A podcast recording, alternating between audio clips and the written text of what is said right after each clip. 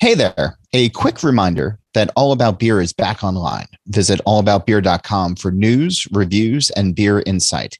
And you can also follow along on Facebook, Instagram, and Twitter at All About Beer to keep up with us every step of the way. And if you want to help bring original journalism to the beer space, we have a Patreon that goes directly to writers, photographers, illustrators, and editors, starting at just $5 a month. And there's also a pro tier for all of you professional brewers and industry businesses out there. Visit patreon.com slash allaboutbeer to learn more.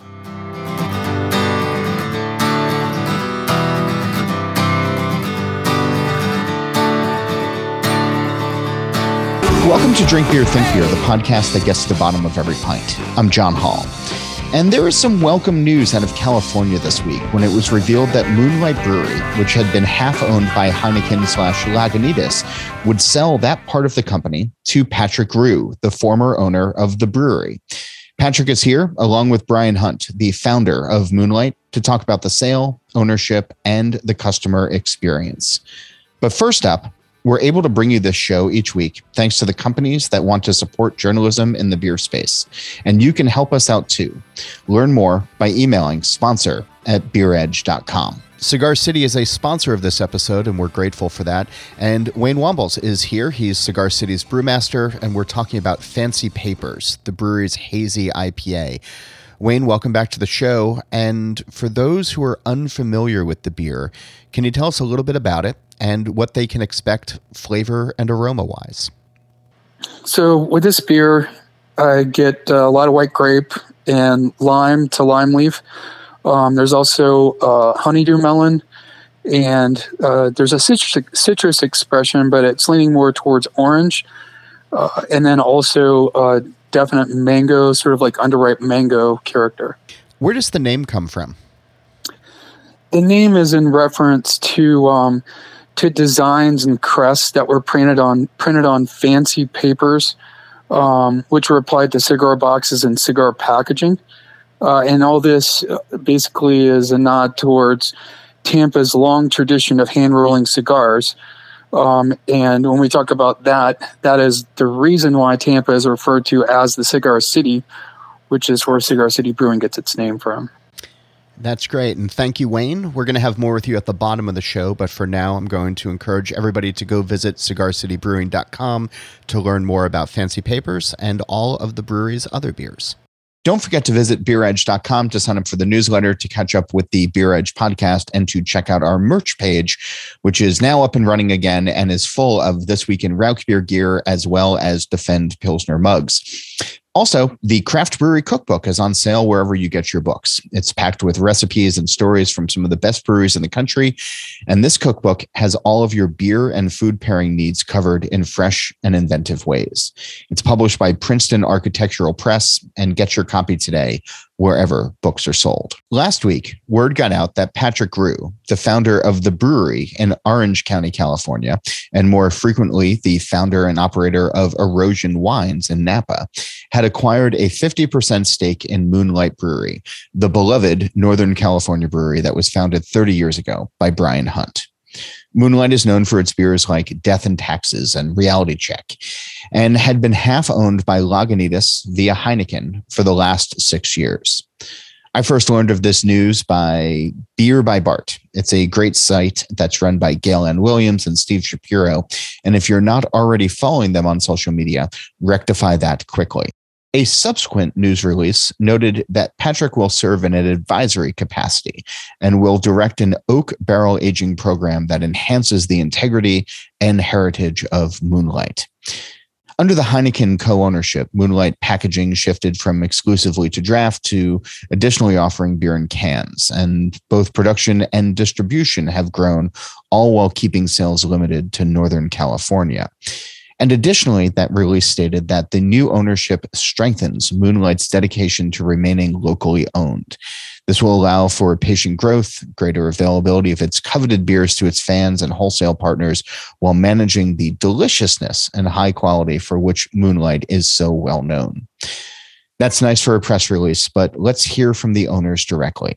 Both Patrick and Brian joined me via Zoom to go deeper into this news here's our conversation. Brian, was this an unexpected chapter for Moonlight?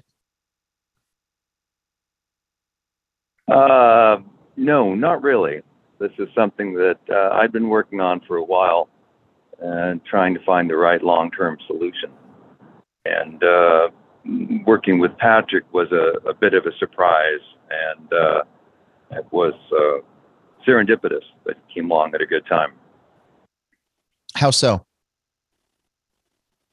Um, because I think he's uh, is an excellent partner for what we do. Uh, he understands the craft beer. He loves craft beer, and uh, it, it's not uh, it's not.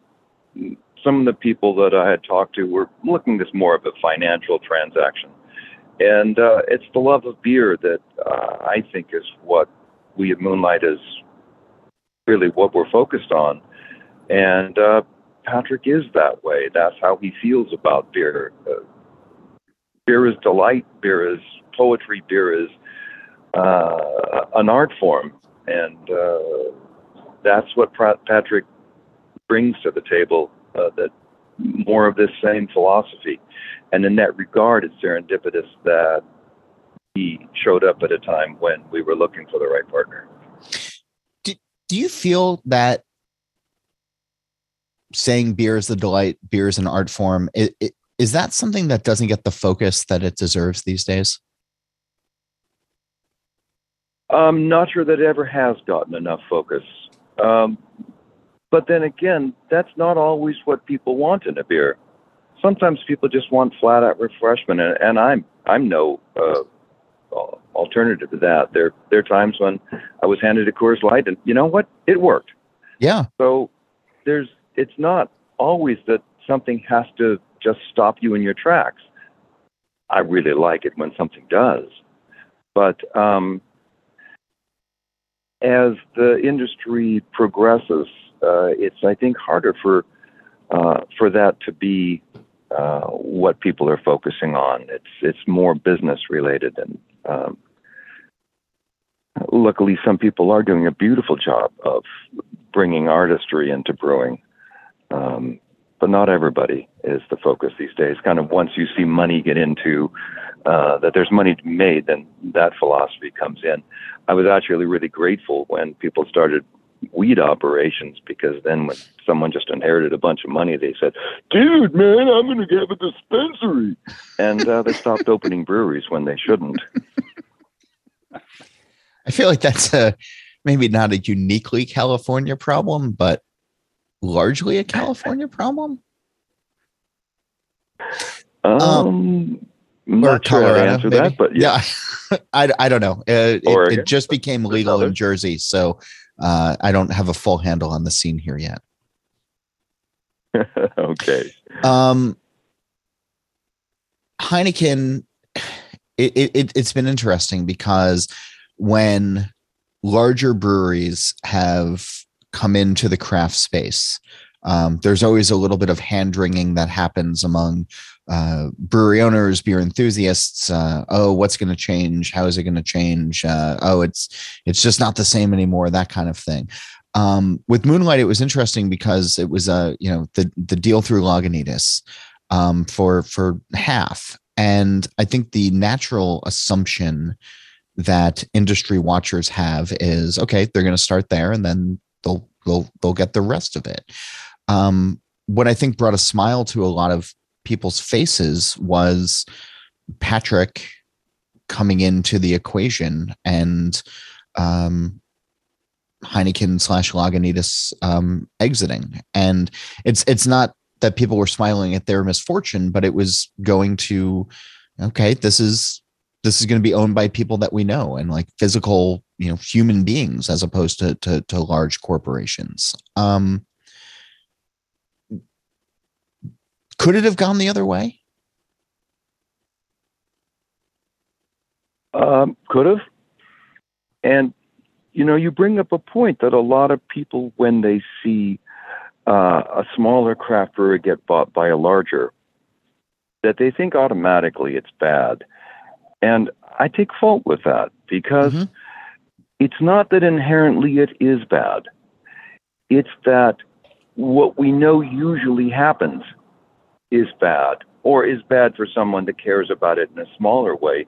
You have some craft breweries that made it to a larger audience, and some people are really happy that they finally can get something in their state. But what matters most is what happens in that small brewery. Are, are the is the care still there? Do people actually uh, want to make great beer, or are they just wanting to make great money? Yeah, and that doesn't have to happen. It just very often does. And so that instead of looking at the the problem being, oh my gosh, uh, some bigger brewery bought out another one. Yeah, often that seems to go a direction. But really, what to look at is not that. What's really to look at is what happens with the beer. And I, I've seen uh, craft breweries bought by larger that do a great job. And I've seen, obviously, the opposite too. Can can you point to and Patrick? I know you're here and you're just politely you're just politely sitting in the background. Um, okay, I don't like, I, I, don't like to talk anyway, so it's perfect. Sorry, I've had too much coffee. I guess. No, that. um, what what what has been some of the good signs that you've seen in the past? I, I know it's easy to focus on the negative, but like, what what have been some of the benefits that you saw with some of those sales in the past? As, as somebody who has, you know, had a, more than a toe in those waters. Sure. Um, well, I think probably the biggest thing is just as Brian said, a, a, reach to the larger market. It's exposing people to the taste of craft beer. You, know, you can find really nice IPAs, at, you know, any sort of sporting good or any sort of sporting event, any sort of concert venue. It's not the typical, you know, lowest lowest common denominator sort of beer uh, everywhere. Now you have, you know, real craft beer, uh, at least the flavor of craft beer, however you wanted to define it um, at these places where you know civilization enjoys beer. So I think it's good for the for the rest of us um, in that um, everybody knows what an IPA is. Um, yeah, everybody knows you know what a pilsner is, that kind of thing. Um, so just exposing people to to good beer. Is that what you wanted for Moonlight, Brian?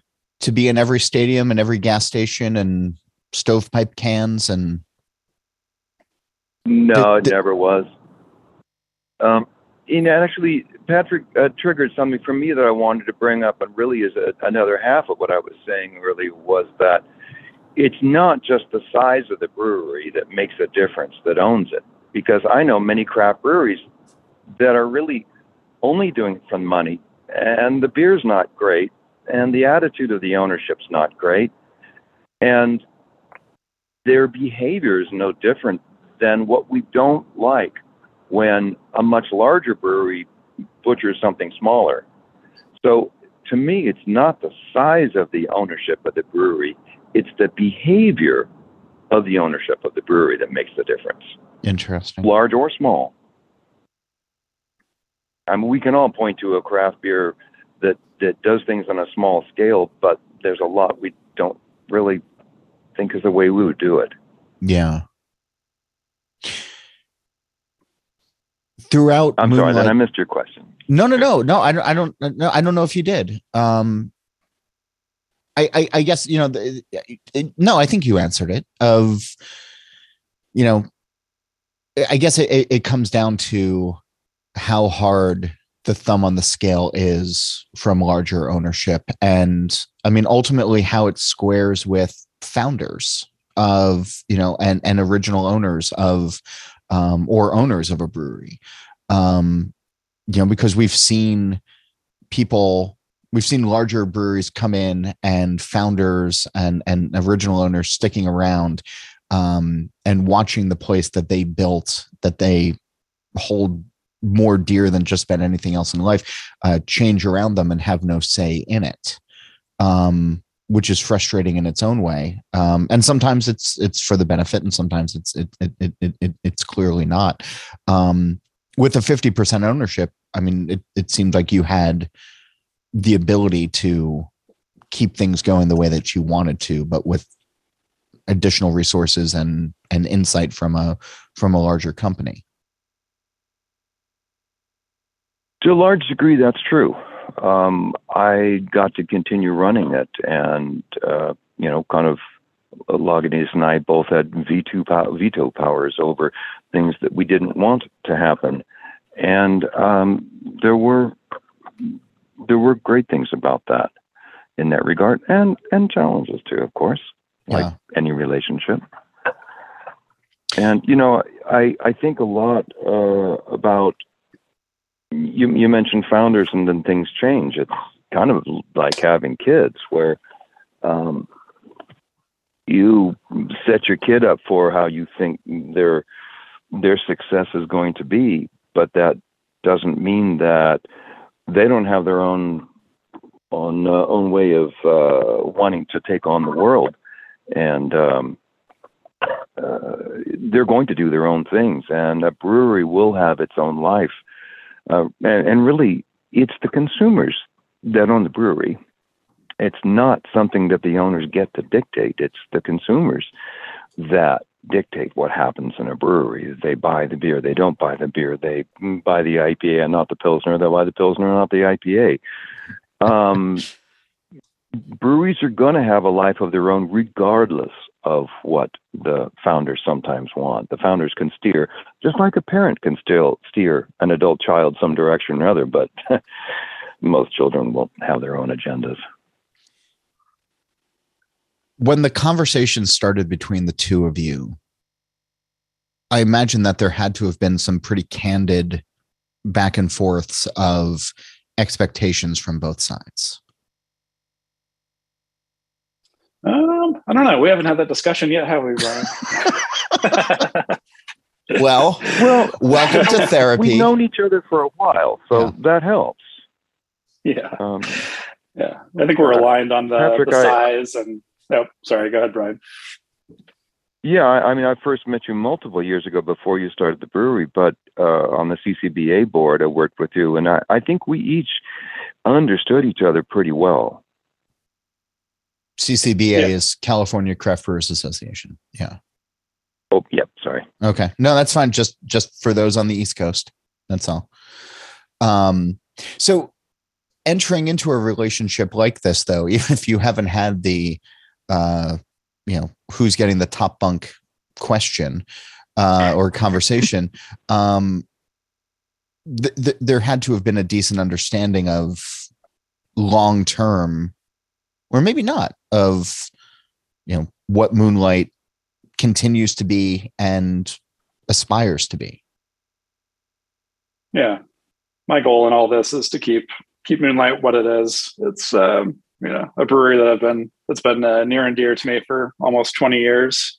It's uh, celebrates 30th year anniversary, so I wasn't the yeah. first uh, the first fan of it, but um, and um, yeah, it's really it's a special brewery in that um, well, in many ways, but it um, has really remained committed to making the beers that it does. It's you know it's so easy these days to uh, gain audience by making things that you know people are asking for, like hazy IPAs and and the like. Um, and it's really kept true to its uh, roots. It has a lot of integrity to me, and I, I just I don't want to screw that up.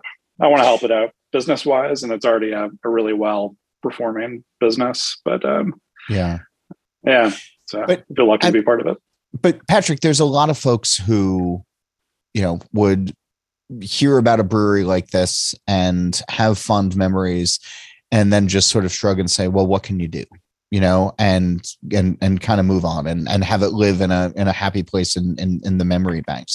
Um, what was it about Moonlight that made you want to step up and do this? Um, well, I live not too far away, so it's important. so location. but I've, but I've it's a short commute. Yeah. yeah. Um, I hope, I hope yeah. it's more than that. If it's not, that's fine. But yeah, like I'm generally not looking for you know to invest in breweries. Um, I've you know I've been there. I have my own little three and a half barrel brewery, so I get to you know screw around and do what I want to do in the in the brewing world. Um, so um, yeah, it was just something that I felt very like, compelled to do. Um, I think you know being stuck at home during the pandemic and drinking all those moonlight cans really helped too. So thank thank you for that, Brian. but is that? I mean, it, it sounds like you're being flipped, but it, but I also imagine that there's got to be a. I mean, that's that's a very Fritz Maytag story, right? Of Fritz going to his local back in the '60s, drinking steam beer, being fond of it, finding out that it you know was in peril, and stepping up. Like it, it, it sounds flip like, oh, I'm drinking a lot of this beer during the pandemic. You know, let me get a piece of this brewery. But yeah, there, there, there's history in in in that premise.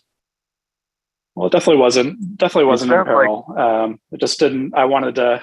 I, I wanted to control the future, um, like you know Brian and um, and I wanted to see it. Basically, that makes sense could have could have gone a lot of different directions, and I wanted it to go uh, my direction, which I feel like is Brian's direction as well. Absolutely.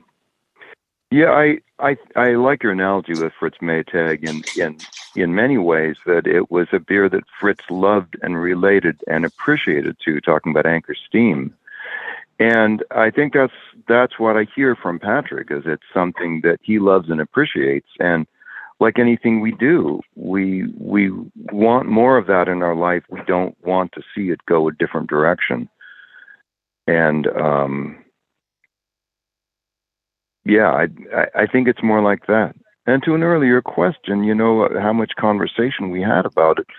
When I first had conversations about Patrick, it was uh, he he loved the beer, and he didn't say, God, Brian, you're only in Northern California. God, don't you think we could get in a lot of states if we like did something different? You never asked me that question. So that kind of answered it all for me. I like that. Um, Patrick, you mentioned that you still have, you know, your three and a half barrel brewery um, attached to uh, your natural wine company. Um, d- do you plan on it being different? Are they are they going to complement each other? Uh, these two brewing ventures are they? Um, how, how, how, how does that work, like portfolio wise? Yeah, um, kind of totally separate um, businesses. Um, however, as part of Erosion, we have a, a tap room and um, uh, have a lot of other beers on tap, and Moonlight will you know play a strong role in uh, offering those great beers. But um, no, I feel like erosion is um, kind of it's kind of two focuses on our beers. One is what do you want to drink after you've been drinking red wine all day long? We're in kind of this tour, you know, wine tourism area. yeah, people tend to drink all day, and then they look for that beer that is going to you know refresh them and get all that red wine off their teeth. and then you know, secondly, I think is uh, making beers that I'm known for, which tend to be a little bit more experimental, or you know, I don't know, uh, not not so, super stylistic and just um, kind of you know fun, fun, delicious beers. Um, so do those as well, and more catering to a um, um, I don't know, kind of my core audience of uh, beer enthusiasts that are generally in California because that's where we can ship to. So yeah, hey. um, where I see Moonlight as you know keeping you know doing what it's currently doing, plus you know a few a few small modifications to uh, get more of that um, you know direct direct to customer uh, sort of focus. Is there a different beer drinking audience in your part of the state as opposed uh, now as opposed to Orange County? Yeah, definitely. Um, the uh, well, so I think in Orange County we were able to attract a a really wide demographic, um, and um, you know, able to find those people who you know who enjoy drinking twenty percent beers, um, you know, on a ninety degree day yeah. in August, um, where up here in Napa, we Brian's laughing. We're coming back to that in a second. Yeah, yeah, yeah. It's just a it's a big area. There's you know 15 million people within a pretty quick drive, and um, you know it's easy to find or it's easier to find your audience. But when you're in Napa, you're um, you know you're very far from everybody, so people are there for a for a reason. Usually, it's you know they're they're visiting and drinking wine. Um, they're generally not beer. You know, I think they're people more and more are educated about beer, but they're not looking for a huge barley wine. Yeah. Um, so it's um, so I see the I need to reach beyond this local area through shipping to kind of reach uh, reach the people I need to reach. Uh, all the while, you know, serving this local area with with our wine and with uh, well, you know, like Reality Czech, like Moonlight's beers, you know, that fits uh, Yeah. the wine drinking crowd really well. It, it, is there a deeper synergy between modern winemaking and craft beer? Ooh, I don't know. Um, I would say the you know the Napa of the the '90s was all about making kind of the biggest, the biggest, boldest wines, the most ripe fruit uh, flavor that you can get. Um, and now I feel like it's more back, and I feel like that's that was similar to the craft beer um, ethos of you know 2010. Let's make Yeah. the biggest beers we can make. Let's put it in bourbon barrels. Let's you know smooth out the alcohol, but big flavor. Um, which uh, so I feel like there's some similarity there, where I think wine and Napa is going more towards now. Like, how can we be on the same playing field as Bordeaux? Um, you know, we want to have refined wines that are going to age for 50 years, and um, yeah, it's sort of a, a slightly different uh, mentality these days. So, Yeah. we're of the 1990s Napa. We want to make big wines that you know drink like imperial stouts. So we're a little bit against the trend, but it's fun. More in just a moment, but first, thanks to Cigar City Brewing for sponsoring this episode. Check out Fancy Papers from Cigar City Brewing. With aromas of freshly cut grass and tangerine, along with white wine grape and bread like aromas, this hazy IPA has flavors of guava, melon, and lime leaf. Brewed with Strata, Sabro, and Idaho 7 hops to draw in lovers of fruit forward hazy IPAs, get some today where you buy beer and learn more at cigarcitybrewing.com. And now back to the conversation. And Brian, earlier you mentioned that consumers own the breweries um, when it comes to you know choice and uh, what they want in their glass and and and their cans and their draft and everything else. Um, h- how much does the ownership that they don't see play into consumer preferences, like in reality? Huh, interesting question. Uh, well, I think how it manifests uh, is the best way. It, the the intentions of the owner come out in the product. Um, you know, it's interesting. I was giving a tour of Moonlight to someone oh, a couple months back, and and I said, "There's nothing we do here that is at is at all special. There's no secret at Moonlight that makes what we do. It's really that every time there was a business decision, I would always choose the option that would make the best beer. And you'll see that if a brewery is owned by a brewer or if it's owned by a marketing person or owned by an accountant, uh, everybody uses the skills they have, the, the knowledge, the uh, background to to manifest what they do. And uh, I'm trained brewers, so uh, that's what I want to see the focus of. So when we're buying a new pump, um, I want the one that's gentlest on the beer, not the cheapest one. Uh, something like that, uh, business decision. So you just add all those little decisions up. Um, do you put uh, you have some money to put in? Do you put it into a bigger display for merch in the tap room, or do you put it into um, contracting some better hops, um, some exotic hops that you know you have one little window to get? It's that kind of decision that you have to make every day, from minutely small to very large decisions. And it's the summation of that. That is what you do. That is what people taste. Now, granted, you can also have advertisements with babes in bikinis, and that is what you know, that's the marketing person's in charge. and that resonates with certain people, and they'll buy the beer because of that.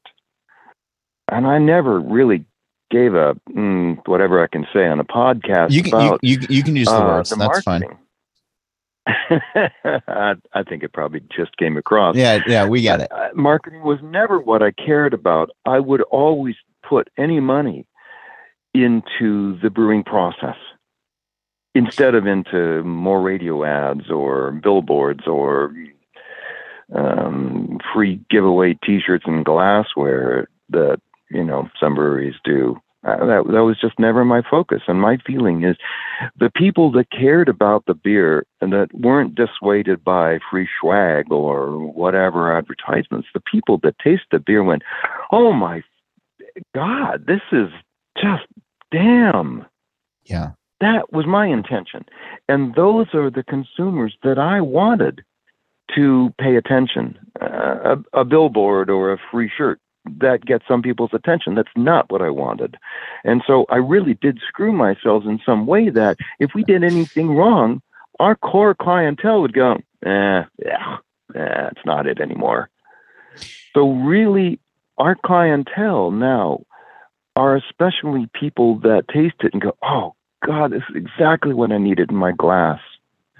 This is the reality check I needed today. And and so those people make the decisions to buy our beer or not. And so those people own the brewery because they're the ones that provide the capital for us to buy more malt and to pay the rent. There also comes. yeah, sorry. Go ahead. Go ahead. No, no, no. Please. I rambled. That's that's probably plenty. So that's how the the feelings of the owner manifest, and how in reality, it is the consumers that also are the owners, and they their choices manifest what happens in a brewery. everything that you just said, and I mean, Patrick, I, I imagine this is also true for you with erosion and um, going smaller than than than what you were before. Um, it's living within the means that you feel comfortable as opposed to the means that the outside thinks that you should be um, for a long time, even as a, a as a reporter, I was falling into the trap of saying, you know, well, how big do you want to be? And I was missing the point of the overall industry by just assuming that people wanted to be the next Sierra Nevada or Sam Adams or or whatever. Whereas people are just happy, by and large, being you know, within their footprint, what is manageable for them, but ultimately where they can have the most connection with their consumers. Um, and and I'm wondering if this new partnership fits into that. That there is, you know, growth if you want it, but ultimately being comfortable in your own skin, and how much that Yeah. matters. Right. Yeah, I think with erosion, it's you know purposefully small, and uh, don't really want to see it become something significant. It's more of a it's a professional hobby. Um, so, which I you know I think is really cool. I get to be a home brewer again, but people still get to drink it. So, I like that. Um, but I feel like working with Moonlight, I'm able to you know use some of the skills I've developed in building a brewery to you know apply there, and um, yeah, that makes sense. Do you wake up a little happier being a home brewer who can sell the beer that he wants? Yeah, yeah. or do you wake up don't at, need maybe to- not happier but in a different way Um, yeah, I mean the days I the days I get to brew and I don't have a, a recipe. Uh, I just now I have five different types of malt and I have these hops and I have this yeast and I kind of figure it out. You know, about ten minutes before I start uh, milling. Um, that's really fun. Uh, that's something you cannot do normally. And um, how, how much how much chocolate syrup do you have on hand right now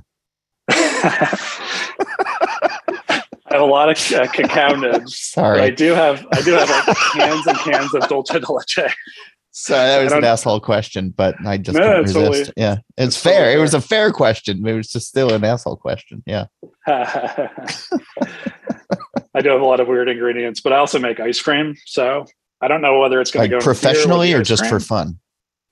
Uh, professionally, I don't know. We'll really? make you know twenty gallons a day kind of thing uh, when we make ice cream that, that we serve at our tap room. Yeah, it's really fun. Brian, the, what I know about your brewery, and um, having only visited once years ago, um, do, do some of the things that Patrick made his name uh, uh, brewing with, uh, do some of those ingredients freak you out? Uh, freak me out, boy. That could be taken different ways. Um, they uh, they startle me and surprise me for okay. sure. But uh, but then again, I brew with herbs and redwood branches, and who am I to say? Yeah. Um, yeah, I think that's it. Who am I to say? Yeah. So it Brian, does show a willingness yeah. to be creative and to uh, to think outside the keg, and uh, I, I welcome that. There's there's so much more that beer can be more than what it's been, and um, I, I don't know the next beer I'm going to have that will absolutely stop me in my tracks and go, I, I, I had no idea. This is amazing.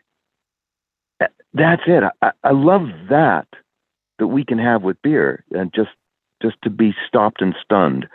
So um, bring it on. So where does Moonlight go from here?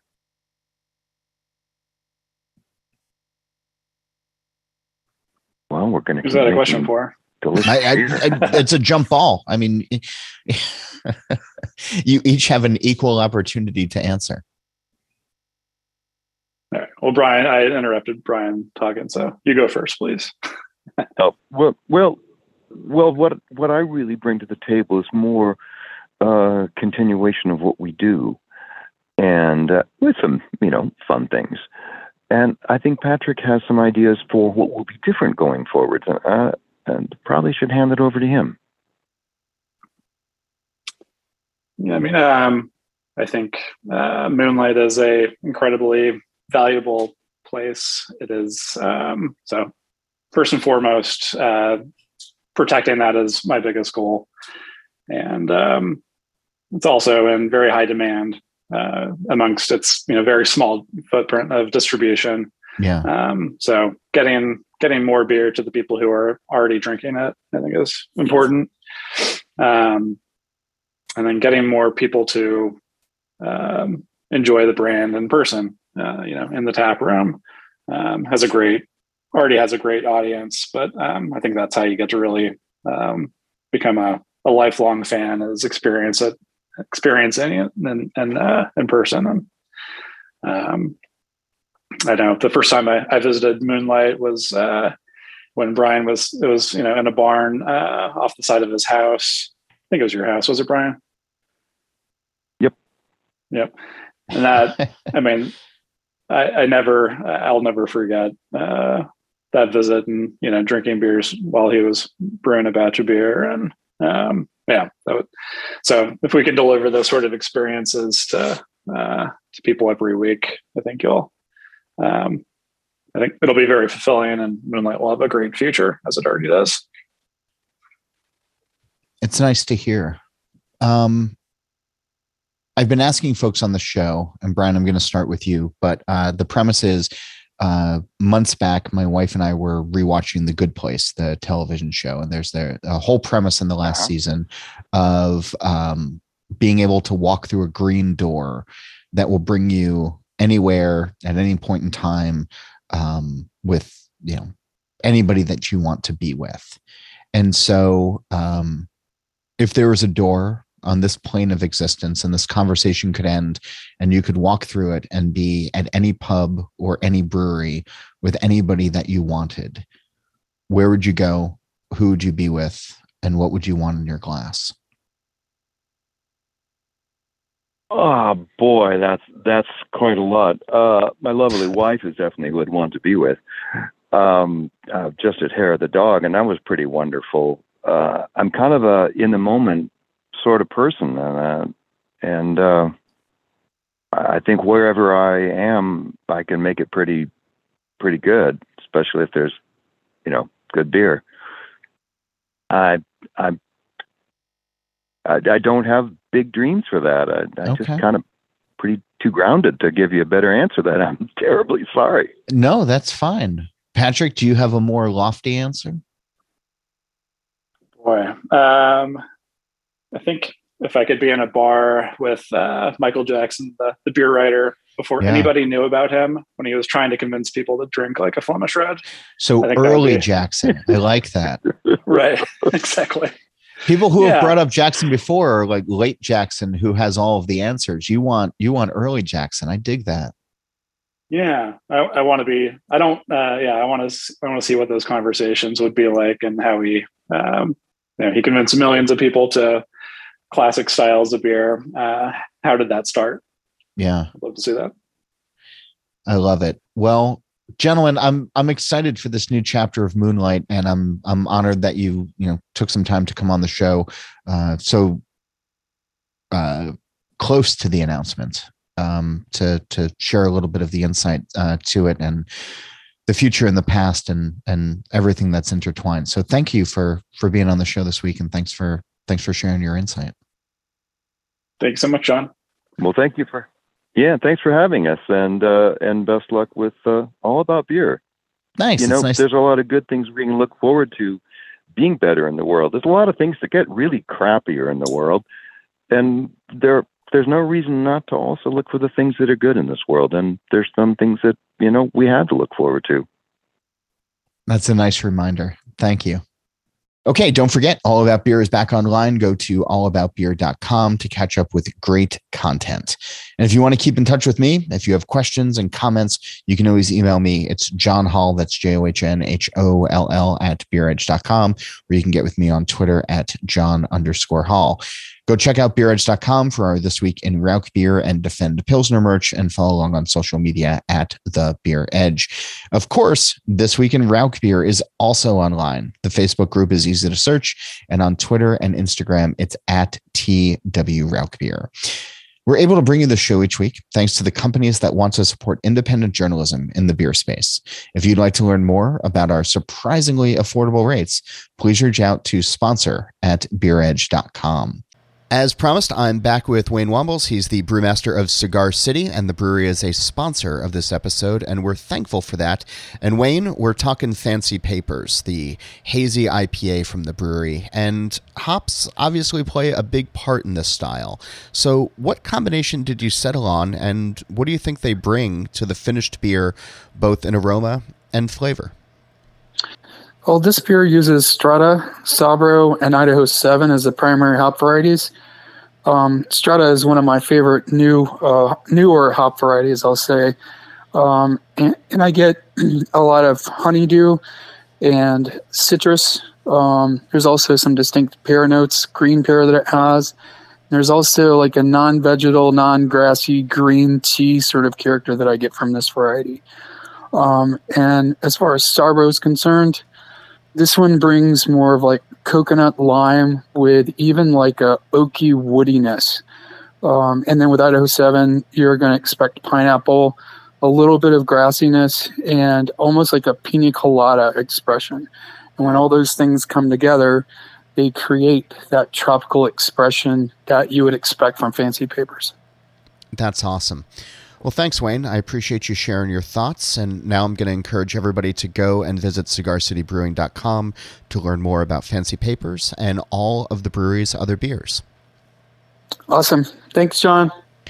Also, shameless self promotion. My new book, The Craft Brewery Cookbook, is now on sale wherever you get your books. Packed with recipes and stories from some of the best breweries in the country, this cookbook has all of your beer and food pairing needs covered in fresh and inventive ways. It's published by Princeton Architectural Press, and get your copy today wherever books are sold. Final reminder check out the Beer Edge podcast with Andy Crouch. Steal This Beer has new episodes every Monday, and the BYO Nano podcast comes out on the 15th of every month. And again, don't forget to go visit allaboutbeer.com and follow along on social media. As for this show, Nate Schweber does the music, Jeff Quinn designed our logo, and I'm John Holl. New episodes release every Wednesday, and that's when I'm going to be back again to drink beer and to think beer.